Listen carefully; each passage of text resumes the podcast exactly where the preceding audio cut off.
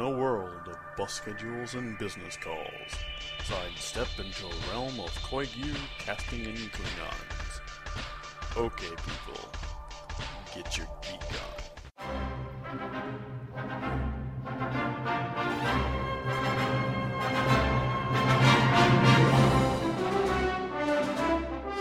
Hi, everyone. It's Friday, April thirteenth. two thousand twelve, and you're listening to episode thirty-six of Knit One Geek two. I'm Karen. And I'm Maggie. And we're parked in lawn chairs outside Chapters, waiting in line to get the copies of J K Rowling's new book. We're actually sitting out here with camping gear. Yes, it comes out in September. So? No, I don't care. The weather's nice, we might as well. It's nice for the moment. Canadian springs tend to be very changeable, sh- very short-lived, yes. And malevolent. Yes, and then they turn into summer, which is hot as balls. But it gives us a lot of lots of knitting time. Yes, it does. It does. So, in Adventures in Knitting, my knitting. All right, it hasn't been very adventurous because I've been pretty monogamous this week. So, we all know I've had... Yeah, yeah, deal with it. Jeez. This is how I get some of my stuff done. Okay, so I have sort of like, what, three quarters of a pair? Yeah. Something like that. So no, more like one point five. No, yeah, one. You have one point five socks. Yes. Three quarters of a pair. Yeah, so all I've been working on right now are the Watsons. And I'm at the point with the second sock where I need to do the gusset and the heel. And the gusset on mine goes really steep and fast because of how small my foot is. Yeah. But that's pretty much all I have been doing, unfortunately. I was hoping I would have turned the heel by the time we recorded, but, you know, life goes on. Mm-hmm. Life happens, and it goes on. So, unfortunately, that's all I've really been doing. I have been daydreaming. I have been yes. daydreaming about future project. Yeah. Like the the vodka lemonade cardigan that we talked about. And I'm also starting to get the itch to do Christmas presents. Oh, lordy. I know! And the funny thing is that I think only like two people on my list so far have knitting as Christmas gifts. So far? Lists adapt as as the seasons turn. Yeah, the worrisome thing is if it adapts in, like, mid-November. Hopefully by mid-November. Yeah, if I haven't done it in mid-November, it, it had better be for an immediate family member who I owe lots of boons to or something like that. Yeah. But anyways, no, I've I've just been doing my steadily plodding forward on Watson and daydreaming about all of the other pretty things that I can knit. Mm-hmm. When I get there. Yeah, when you get there. You still have, you have this Watson to finish. Yes. Then you have a cadence. Other cadence to finish. Yes. And then you will be moving on to new things? Then I will be moving on into bright new horizons. I have no idea where, what, or which, but... Okay, I was going to ask if you had well, a project that was burning up your brain. Geez, I still have the Evendim sweater. Mm-hmm. I have the smog socks I want to make for myself. Mm-hmm.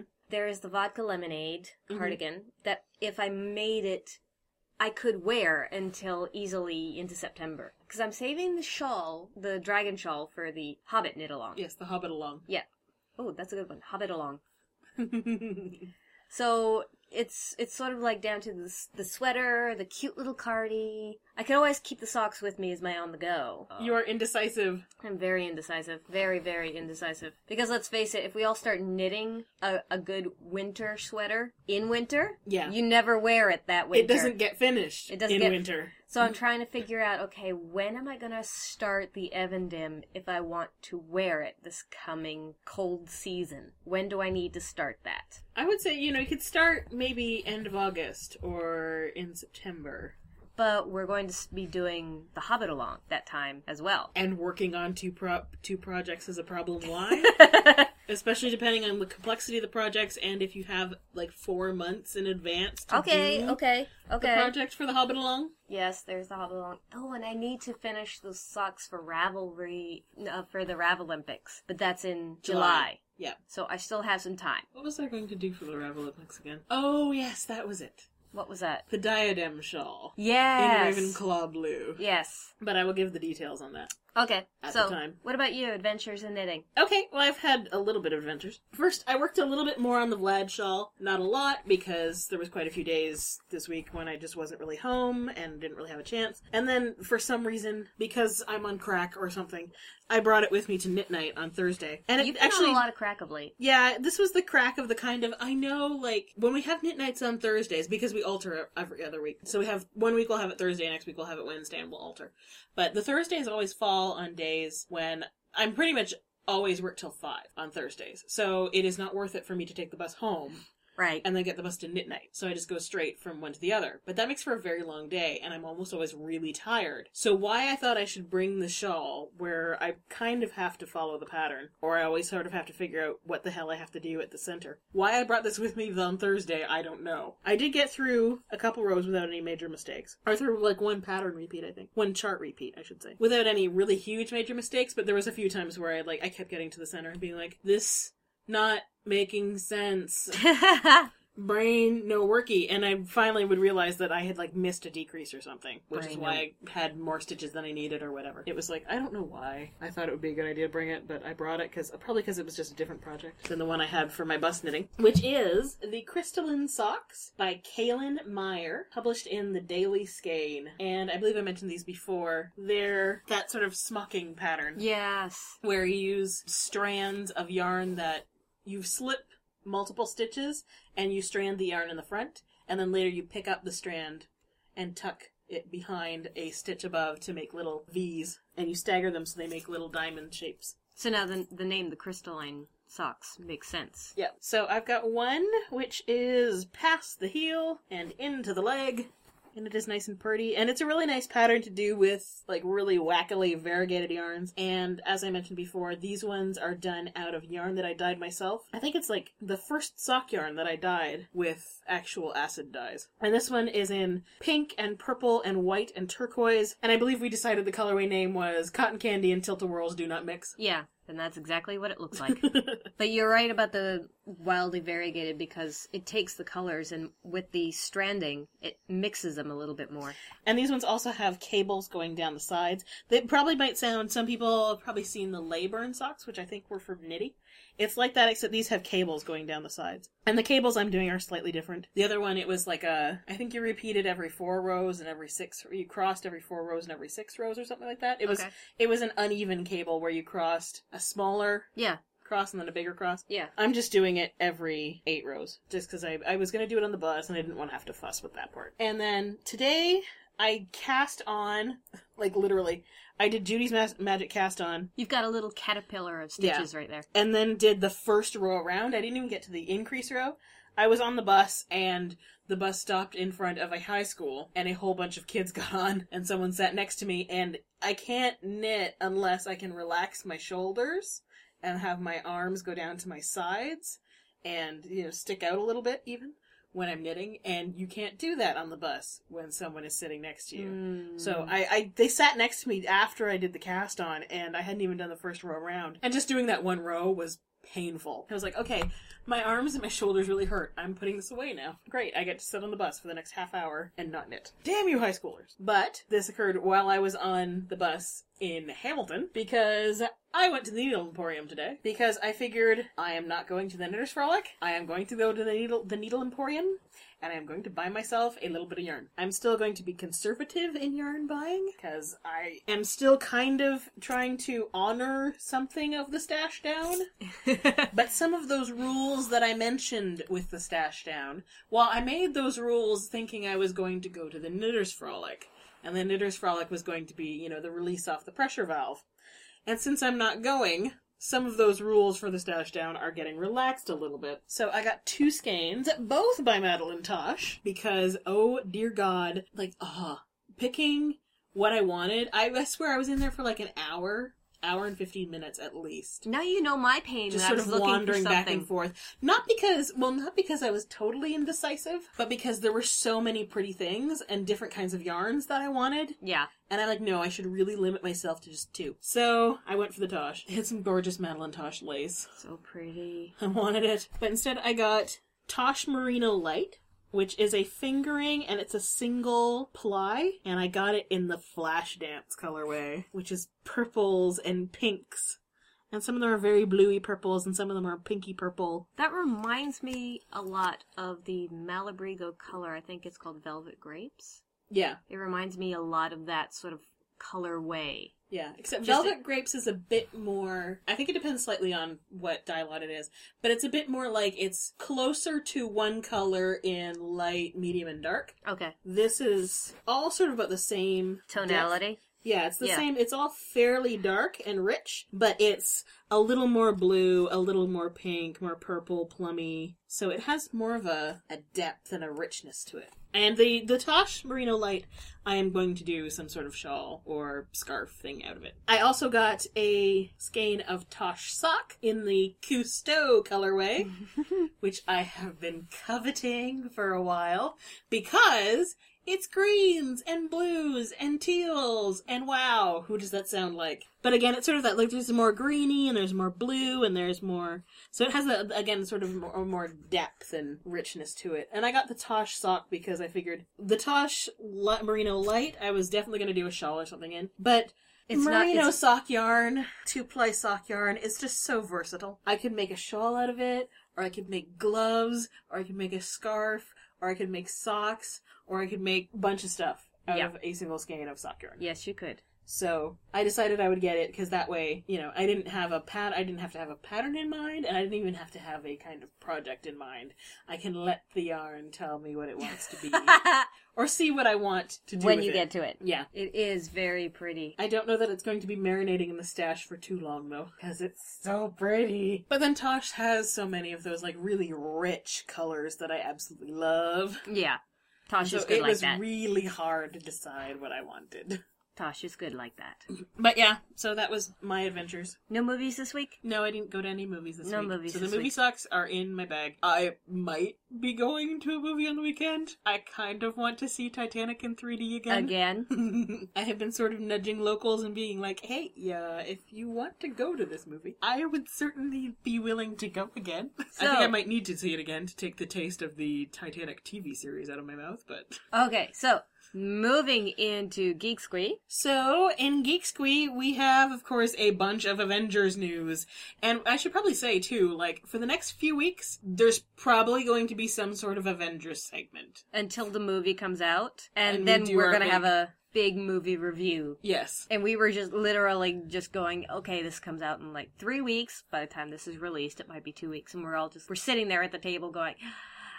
Need this, need this, need this movie, need this now. Need this now. And not helping is that they released another scene from the movie. We saw a, a very small clip in months past of Tony Stark pouring drinks and sparring verbally with Loki. And yeah, it's that little tiny clip in the trailer from when Loki says, I have an army. And we have a Hulk. Yeah. But that scene has now been expanded. It's the context behind that yes. quote. And you see Loki pacing back and forth from the window like a tiger. He's still kind of like dark smexy. And Tony being sort of snarky and flippant, but there is an undercurrent of, we so gonna kick your ass under it. It's kind of nice because you get a little bit more of that threatening, that like, if you mess with us, we are going to mess with you hard. Yeah, and if we can't take you down, we sure as hell are going to go out kicking, snarling, and taking flesh. Yes, we're going to do as much damage, damage as possible. Which... So, it, it's an expansion of that scene.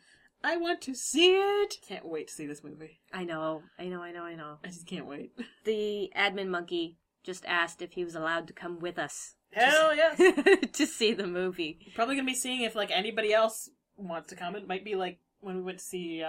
I think it was Wolverine. Oh, yeah, there that, was a bunch or, well, of that us. And or Watchmen, too, where there was, like, eight people in the group. I remember during Wolverine, when, he's, when he was in the truck, and he says, I'm Canadian, just the, yes! enti- the entire theater just like, ah!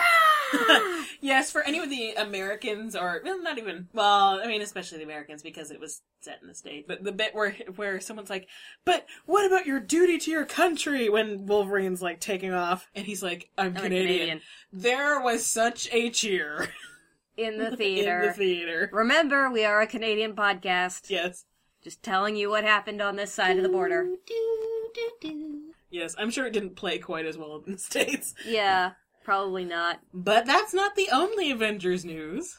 Avengers did have its world premiere on this past Wednesday. And there's pictures of, you know, everybody in suits and one mini dress in, in the crowd. And there's glitter going everywhere and stuff. And yeah, and they continued filming later that night. Yeah. Apparently, according to Mark Ruffalo...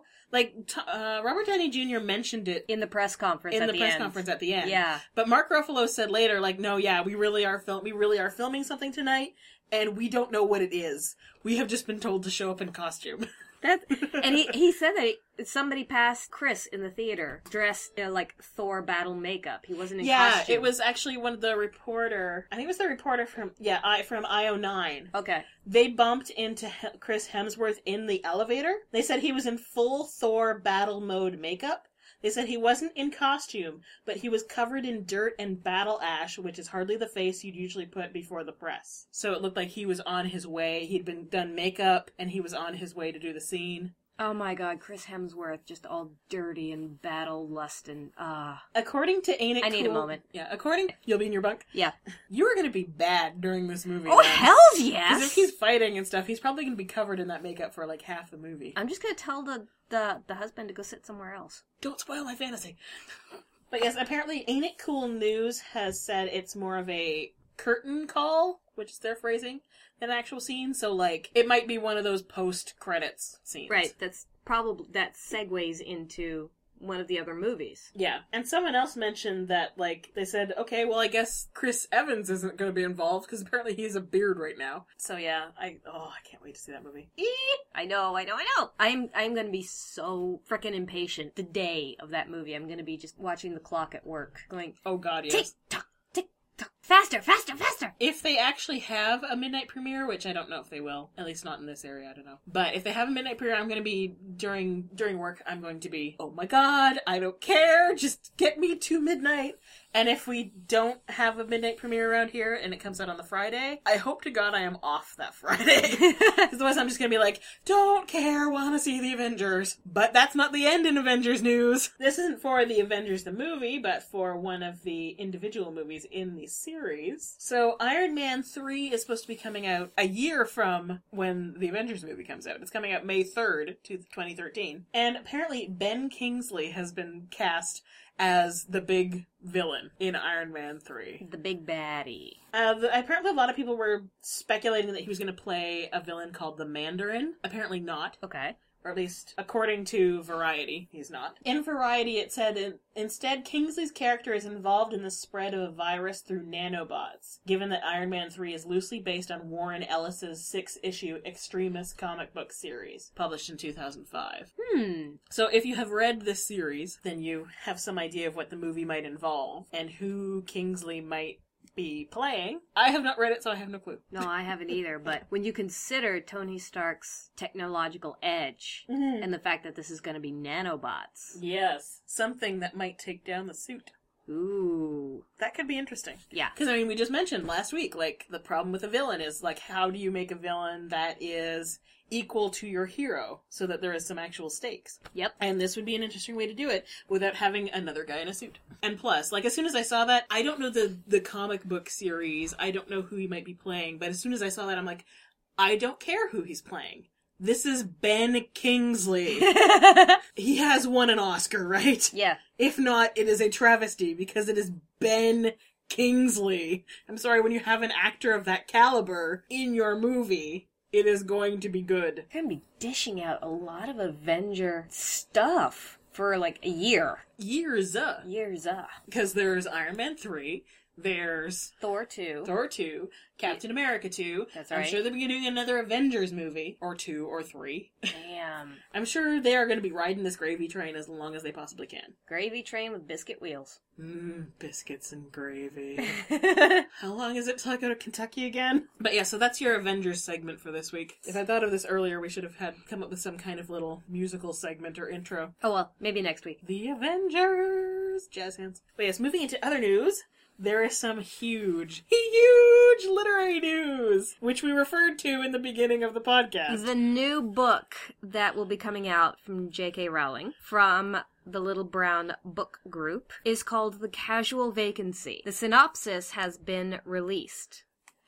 And it will be available on Thursday, September twenty-seventh of this year. Ergo, us camping out outside of the bookstore. Yes. By the way, for anybody who doesn't know, Chapters is the local bookstore here. It's like a chain. Not even local. It's like Chapters and Indigo, it's the same company, is the equivalent of Barnes and Noble or what Borders used to be. So, The Casual Vacancy. When Barry Fairweather dies unexpectedly in his early forties, the little town of Pagford is left in shock. Pagford is, seemingly, an English idyll, with a cobbled market square and an ancient abbey. But what lies behind the pretty facade is a town at war. Rich at war with poor, teenagers at war with their parents, wives at war with their husbands, teachers at war with their pupils. Pagford is not what it first seems, and the empty seat left by Barry on the parish council soon becomes the catalyst for the biggest war the town has yet seen. Who will triumph in, a, in an election fraught with passion, duplicity, and unexpected revelations? That's as blackly comic, thought-provoking, and constantly surprising.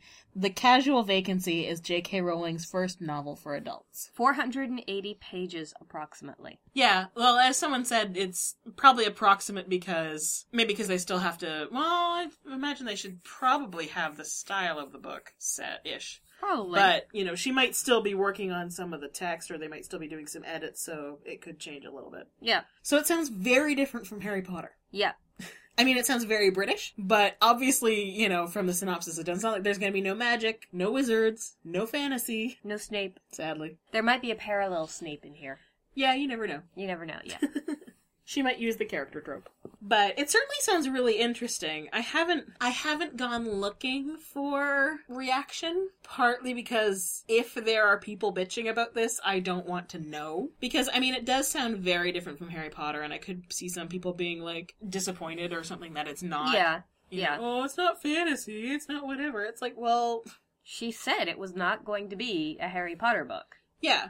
Well, she said it wasn't going to be a Harry Potter book, but, I mean, I think a lot of people would probably still have expected that it would be. And I think she did say, too, that it was probably it was going to be an adult book, but I think a lot of people might still have expected her to stay within the genre. But, like, if she has more than one story within her and the others are not fantasy, or if she has, you know, if she has inspiration for another story in another genre, go ahead. By the way, if you want to keep tabs on the book, go to w w w dot little brown dot co dot u k backslash the casual vacancy. Yeah, and they've got I S B Ns in case you want to find it somewhere, and they also have projected prices for different versions, including, they mentioned the ebook version right up the bat, so yep. Hopefully there'll be an ebook available immediately. But yeah, I really want to see it, especially considering it says, you know, it's going to be sort of dark comedy. It sounds like it could be fun, because I like her brand of humor. So, has anybody else heard about this, and what are your opinions on the synopsis of the book so far? What's your ideas? Let us know. Just today, I saw an email from Chapters saying you could pre-order the book. I don't know if I'm... I don't think I'm going to go that far and pre-order it. Because it's not... It isn't Harry Potter, but it isn't Harry Potter in the sense that it's not a story where I am already completely invested in the characters. Yeah. So it's not like I want to read this immediately.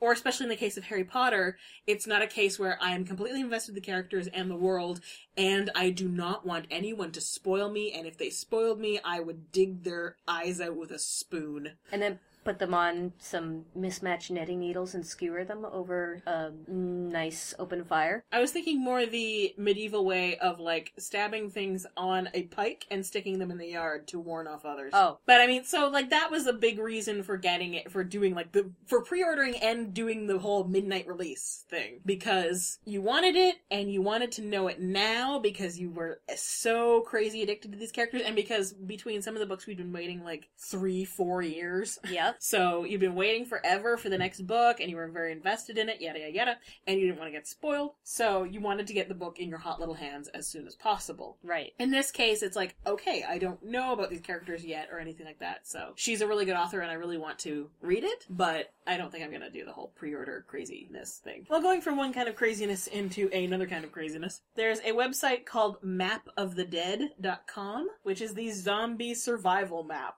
What you can do is you can look up your location on a map. It uses Google's information, and it will show you the location of things you may need during a zombie apocalypse. So, for example, it'll show you, well, much good as it is in Canada, but it'll show you the, the location of gun stores. Yeah. For, as it says, to stock up on firearms and ammo, maybe they'll have a crossbow. grocery stores, convenience stores, hardware stores. It says, can't find weapons? Build your own. I imagine the hardware stores are pretty popular. Liquor stores. Says it says, it's the apocalypse, might as well get drunk or make Molotov cocktails. Shopping malls, because of course you can block yourself up in a shopping mall and you have everything you need. Outdoor stores. They have hospitals, doctors, pharmacies, and dentists listed because they have sort of a sliding scale of how dangerous it may be to get medical supplies. Mm-hmm. So where you can get medical supplies, but where the least, the less dangerous ones would be like a pharmacy or a dentist's office. A location of cemeteries because of course they will be crawling, crawling with zombies. Radio towers, police, military installations. When you think about it, certain hospitals with morgues will also be crawling with zombies. Yes, well, because that's why it says likely overrun and extremely dangerous, but could hold val hold valuable meg medical supplies. So basically, if you're making a really fast pit stop, you better be well armed. At yeah. a... Especially considering, depending on what kind of zombie apocalypse we're talking about. Yeah. If we're talking of the, the viral kind, where, you know, it begins with some sort of illness, or especially if you start showing some symptoms, you don't actually die, you just turn into a zombie. Right. Then, yes, hospitals would be very dangerous. Yeah. That's when you basically get in a trailer, go out to the wilderness, and start living off Mother Nature. You talk to your next-door neighbor with smoke signals. It'll show the location of various places where you can find different kinds of supplies. And you can select it to show what it calls danger zones. I'm not sure how it classifies a danger zone, especially because when I click off... If I'm looking at my own city, if you click off no danger zones, then it's just a sort of black and gray map. And if you click danger zones, things show up in pink and red, but like every street is showing up as pink, and there's a lot of buildings that are showing up as red, like schools and plazas and stuff, but some of them are also ones that it's marked, so I'm not entirely sure what they classify as danger zones. Okay, here we go. Under the frequently asked questions, because it would be helpful if I had spotted that earlier, it says, what are danger zones? Technically, they are areas specified as having man-made structures, so a large danger zone will likely result in more zombies. Because more people would be around. Yeah. It. Which is why the malls are in a darker red. Okay. Too. Because, like, okay, so there'd be a lot of people at the mall when the outbreak happens. Okay. Or when the zombie apocalypse happens. So, if one person there gets bitten or infected or whatever it is, it would probably spread pretty rapidly through a large group of people. Of course, as it mentions, and as the commenters on I O nine where I found this mentioned, if the zombie apocalypse happens, chances are at some time the power grid is going to go down because there's no one to... Man it. To man it. Yeah. So, what's the point? The internet will be down when I actually need this. And then they say, use the handy print function to generate a hard copy. Or as someone else in the I O nine comments mentioned, it's like, well, this is for preparation, so that when it happens, you are prepared. Yes. Yeah, it works using the, the Google Places A P I for keyword or category matches to usual to useful places. But since the map relies entirely on Google Maps for data, some places may be incorrect or not show up. Like, I don't think I saw any liquor stores in our area on the map. That's actually pretty accurate. No, because there should be liquor stores. Oh, you saw the whole of Saint Catharines, that's right. Yeah. Never mind.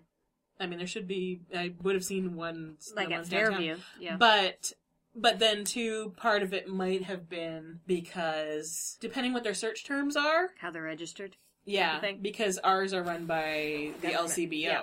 So it might not have come up. Yeah, it says it does work internationally, so our international listeners can also check their local areas. But it mentions that it's areas that have Google Places data, and the keyword search searches are in English, so you might have mixed results in non-English-speaking countries. So I'm not sure how it'll work for, say, for our, our listeners in Finland and Sweden and Abu Dhabi. I'm just imagining zombies trying to cross the Sahara. Yeah. That must be an awful stink. Ooh. Yes. Your face so just now, wrinkled. Though I'm now thinking, too, you know, for our listeners in, in Finland and Sweden, depending on the time of year, I imagine the cold wouldn't be very good for zombies either. No, it would so. probably make them very brittle. Yeah. Yeah. That would make them, or probably take down their armor class a bit. Sorry. Which makes me think if, you know, if there was a zombie apocalypse when Canada is under, you know, wintry conditions. That would be the best time. I'd be like, you know, I haven't seen any zombie movies that have that sort of attack, but then that would might make for a very boring zombie movie. It might. They would sort of splinter and shatter instead of go squish and gush. Yeah, or they, they'd move very, very slowly. Oh, and can you imagine zombies falling on ice? On Oh my god, that'd be the best video ever. That would be sort sort of like the Three Stooges. People would be posting videos on YouTube for the lulz, because they're like, okay, these zombies so can't get to me because my I can see someone spraying, spraying the lawn. The, there we go. Zombie apocalypse, uh, at least for the winter months in Canada, we are good. Anyone who knows how to make a, a homemade ice rink, you are good. You are set. Just make sure that you have enough food inside the house for a little bit of a while. You get in the house, turn on your video camera, and laugh your ass off. It, it would so be like the Three Stooges. Oh my god, yes. Because they, they're not going to get back up, and they're only going to pile on top of each other. And eventually it's just going to be sort of like a Zamboni of zombies. And eventually they'll just sort of, and they'll fall down and they'll probably freeze to it too. There's that. And so you'll have, you'll have zombie ice sculpture in your yard. Ew. I hope the squirrels don't hide nuts in those. Hide nuts in their nuts. Or something.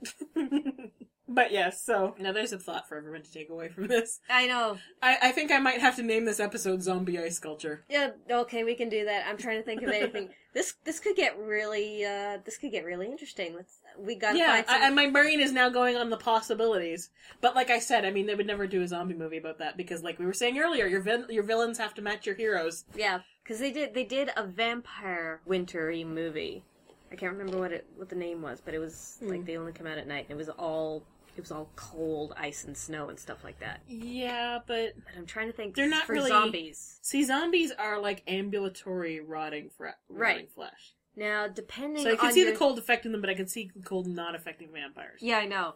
Now, depending on your genre of zombie, though, yeah, can they bend their knees and their elbows? Mm-hmm. Or are they stiff? I guess it depends on how long they've been dead. Or again, it depends on the type of zombie. Again, if you're talking about like infection, epidemic sort of zombie, yeah, or actual yeah. dead crawling out of the grave sort of zombie. Oh man, being a geek to, just demands so many details. All right. Well, considering the number of times that like groups, our groups of friends have somehow segued into the zombie apocalypse discussion and like exactly how we are prepared for it and like debating, you know, whose house we should go to and all that sort of stuff. Yeah. I remember distinctly a few times like being in a car with a bunch of our friends or something and the conversation just somehow going into zombie apocalypse territory. It, al- it always the, goes there. The fine tuning of it. It's always going to zombie apocalypse. Yeah. It's I- like it's like six degrees of zombie apocalypse conversation. I think uh, a couple of people will actually be disappointed if they get to the end of their lives and they, this doesn't happen. Yeah, a few of them, especially ones that have like swords and stuff, and be like, "Aw, I never got to use my sword against zombies. Damn it." But yes, anyway, moving okay. on to other life forms. So, going from the dead life forms into the, hey, there's life life forms. Lo and behold, there is life on Mars. And, in fact, it was found thirty-six years ago. We just didn't realize it. Realize it. The new results question the findings of the Mars Viking experiments that happened in nineteen seventy-six. The results originally said that they didn't find life. And the new results... are now questioning the findings. And the analysis was based on studying the mathematical complexity of the results. Um, I believe from what little was read, there was um, some question about the complexity of soil samples that were found. Yeah, it says in this article that we're looking at at uh, discovery dot com, it says that researchers crunched raw data collected during runs of the experiment, which looked for signs of microbial metabolism in soil samples. So the general consensus of scientists has been that this experiment found geological, not biological activity.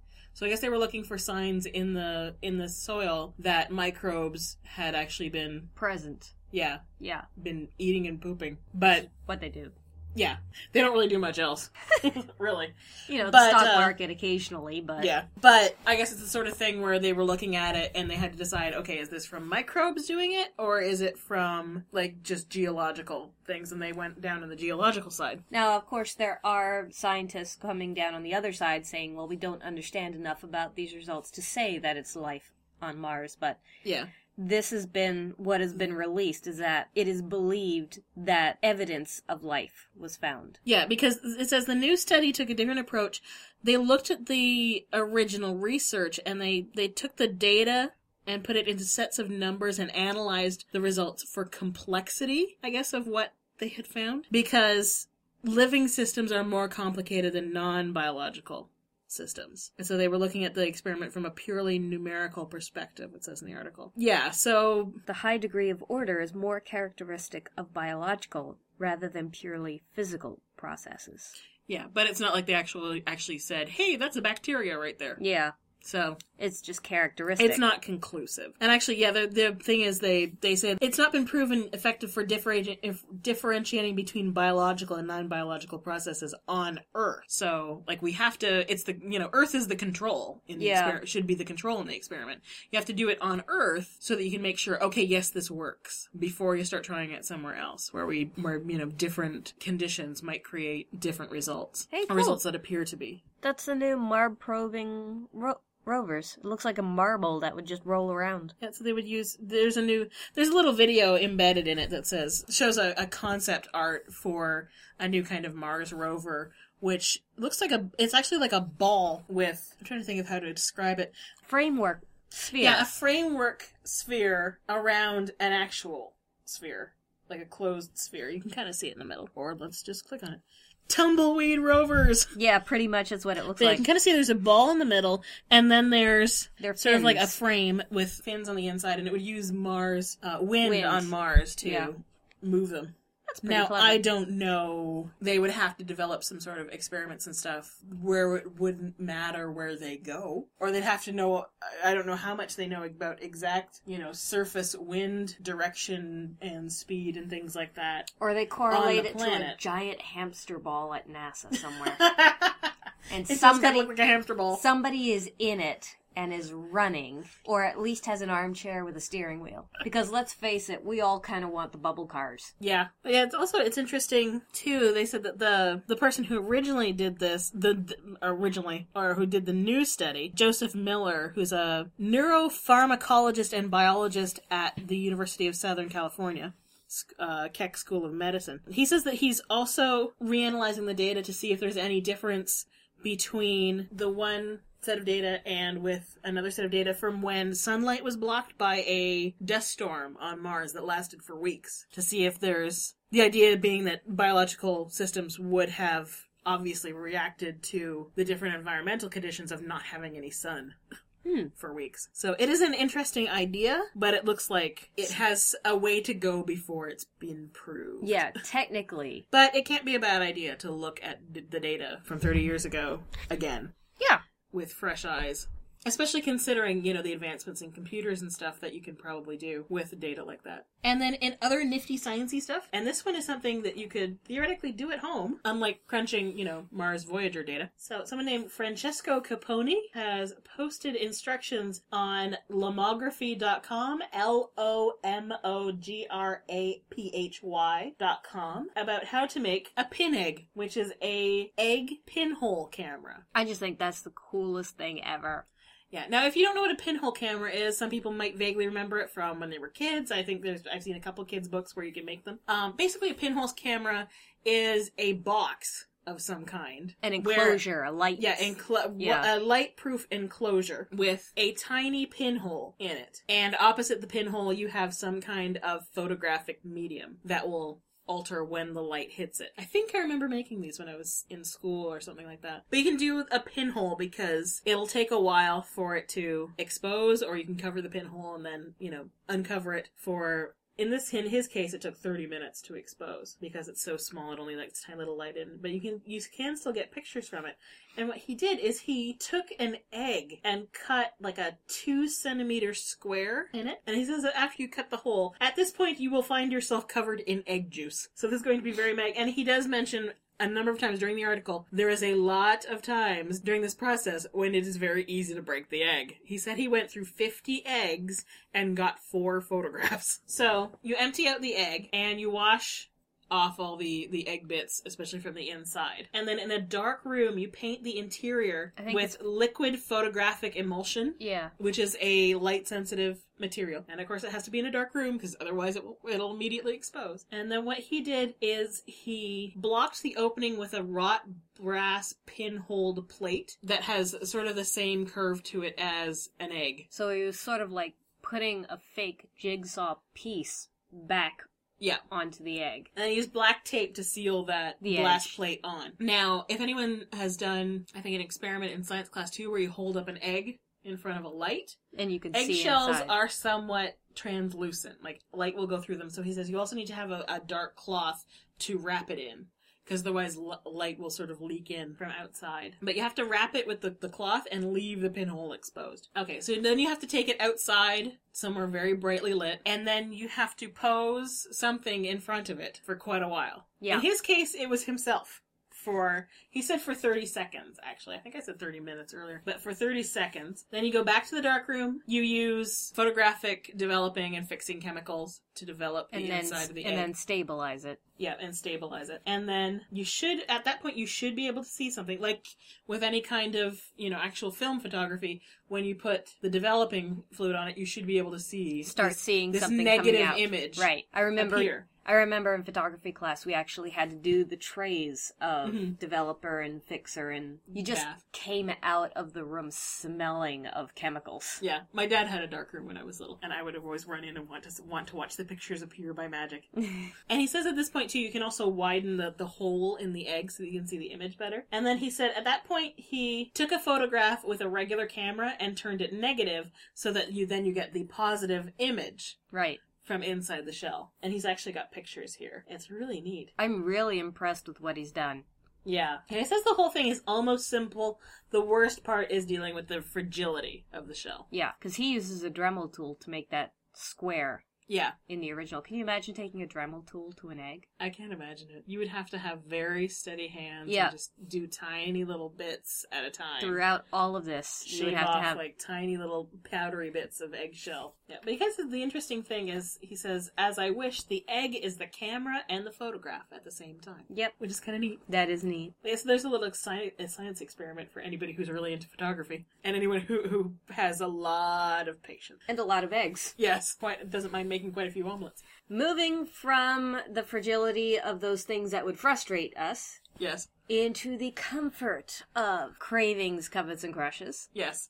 And into the, the much more forgiving world of knitting. Yes. My craving, covet, crush, all of them this week is another pattern, and it is July Gloves by Mel Clark. And as guessed, they are gloves. They're dainty little gloves just up to the wrist, and they have lacework on the back of the hand. There are bobbles, and it implies buttons that run along the side, probably from the knuckle of your pinky finger down to the wristband. Yeah, so the, the style sort of mimics like a woman's like very fancy glove, but it is done in fingering weight wool, and the lace on the front does look like a simple little zigzaggy. Yeah. Pattern. It's not super lacy. So these are obviously warm gloves too. So this is about three hundred fifty yards. Yeah. It says she uses she used Koigu. Yeah. And of course it mentions gloves in July, but for our southern hemisphere listeners, it is. Of course, it's getting into fall and winter there. Yeah, so as the designer the designer says, she lives in the southern hemisphere where July is the middle of winter. But she actually named them after the heroine of a favorite book, The Long Song by Angela Levy. I'm sure to the northern hemisphere Sphere people, Ju the the word July and gloves seem kind of odd, but obviously for the southern for the southern hemisphere people, not so much. They remind me of sort of like tea party gloves. Yeah, though, like I said again, well, these would be the way they're they're they designed. Would be warm. They would be warm. They would be warm. But if you want that sort of elegant look in a warm glove, there you go. And speaking of elegant looks. Yes, very elegant looks. These would look good with a couple patterns and yarns that I have found, because I've seen a few of our listeners and friends getting hooked on Downton Abbey. So I did a little search to see if there was any Downton Abbey inspired stuff, and wow, what do you bet? There are, from Storied Yarns on Etsy, there's a Downton Abbey spin along and knit along package. So it's a combination of spin along or knit along and yarn club. And in her Etsy shop right now, she's got one for one package that's for hand dyed roving, four ounces, and one that's for hand dyed yarn or for bats. So for with, depending on the, the purchase, you'll get one hundred grams of your choice of yarn weight or one bat set for four ounces or roving, four ounces of roving, um, done in whatever Downton Abbey inspiration you choose. Oh, wow. If you go to the listing for it, she has a link to her existing colorways uh-huh. for Downton Abbey characters. And she says she's happy to dye one of those existing colorways. Or you can choose another inspiration for Something. one of the characters with colors you choose. Something like Thomas dyes in all the fires. Oh my god, I want that now! I want that now! Thomas needs to die in all the fires. Or you can choose a p particular episode or scene for your inspiration. Okay. So you can pick Sybil's scandalous new outfit. For anyone, oh. who, anyone who's seen the ser the first series, or something like that. Or again, for anyone who's seen the series, one of the ones she sh she says, "How about Mary's Turkish delight?" Have you seen it yet? No, but I've gotten synop like I the told synopsis, you. so you yes. sort of know what it's referring to. Yes.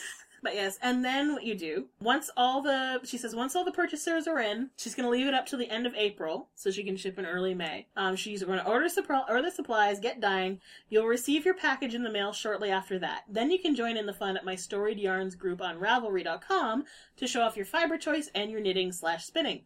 At the end of the fiber along, I will draw a prize winner from the list of people who spin or knit the contents of their packages. That's very cool. Yes, that sounds like it could be fun. I haven't purchased from this person before, but I did. I just saw this on Etsy and thought it sounded like a fun idea. And I'm assuming the pictures that surround that are for the, the sort of the image for the the club are of colorways that she's done for Downton Abbey characters before. Or if you want instant gratification, user Roman Hills, R O M A N H I L L S on Etsy has a bunch of different yarns up already that are in Downton Abbey character colorways. Thomas and O'Brien. Oh, God, and of course it's black, black and white. Of course. Bates. Branson. Mary. Sybil. Ooh, I love Sybil with the purple and the light blue and the white. Nuclear what? Nuclear Midnight? Yeah, that's, that's a different something, colorway. Something else. She has a colorway, not Downton Abbey, but colorway called Chainsaw, and it's blue with red splashes. Look at Toasted Marshmallow. Ooh, that one looks nice. But And at the moment in the shop, she's got a custom order up, so I'm sure if you looked through her sale items and you saw something that you wanted, that is Oh, the Dowager Countess. Oh, where, where, where, where was that? Right here. Merino silk nylon silver. Ooh. That's a sold item. Damn But it. like I was just saying, she does custom orders. four hundred twenty yards. Reply fingering. Again, I haven't actually bought anything from this person, but the colorways are pretty.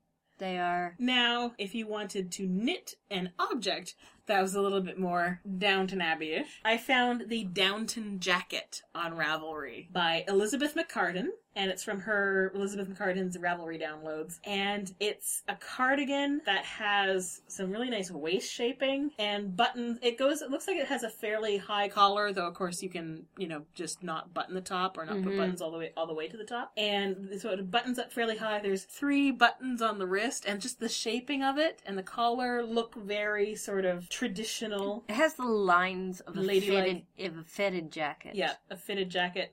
It's got, ooh, it's got that nice little placket in the back, the little mm. venting in the back. And it does sort of remind me a little bit of some of the, I think I have seen some sweaters from pattern books of the time that looked sort of generally a little like this one. And she says, it's a ladylike, seamless, unstructured jacket inspired by the T V series of the same name and the Gothic Victorian architecture of historic Kingston, Ontario. So she's Canadian. But yes, I like this jacket. And now that, yeah, it looks like it's seed stitch body, which. That will take time. That will take time. Time and patience, but I do like the shape of it, and I do like that little back detail with the little, actually the little band in the back.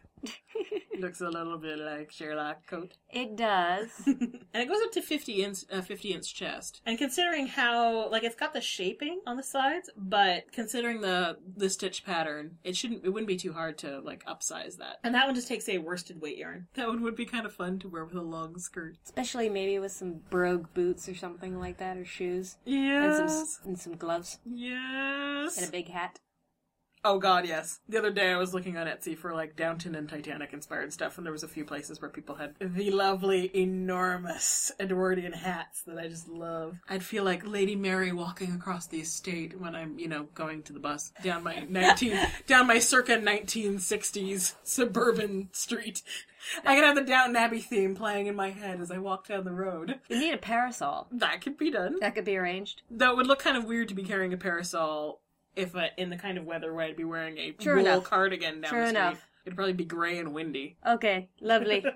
I could have lots of fun with the photo shoot for the finished project for that. But okay, there's some inspiration and some thoughts to go with to get your little brains going, either on Downton Abbey-inspired projects or zombie survival or... Dear okay. God, my brain just tried to mash up yeah, those yeah. two. Yeah, yeah, I, I went there too. Zombie Abbey. Downton Zombie! Oh, for the love of... Oh... now Thomas really can die in all the fires. Yes. Yes! okay, okay, we need okay. we need to go. And on that thought, we should get we out of here. We need to go. I think something is going to explode soon. We need to go. Okay, have a good week, guys. Bye-bye. Thanks for listening. To visit our show notes, listen to old episodes, or leave something in our tip jar, you can visit us at knit one geek two dot empty pockets dot org. That's K N I T one G E E K two dot M T dash P O C K E T S dot O R G.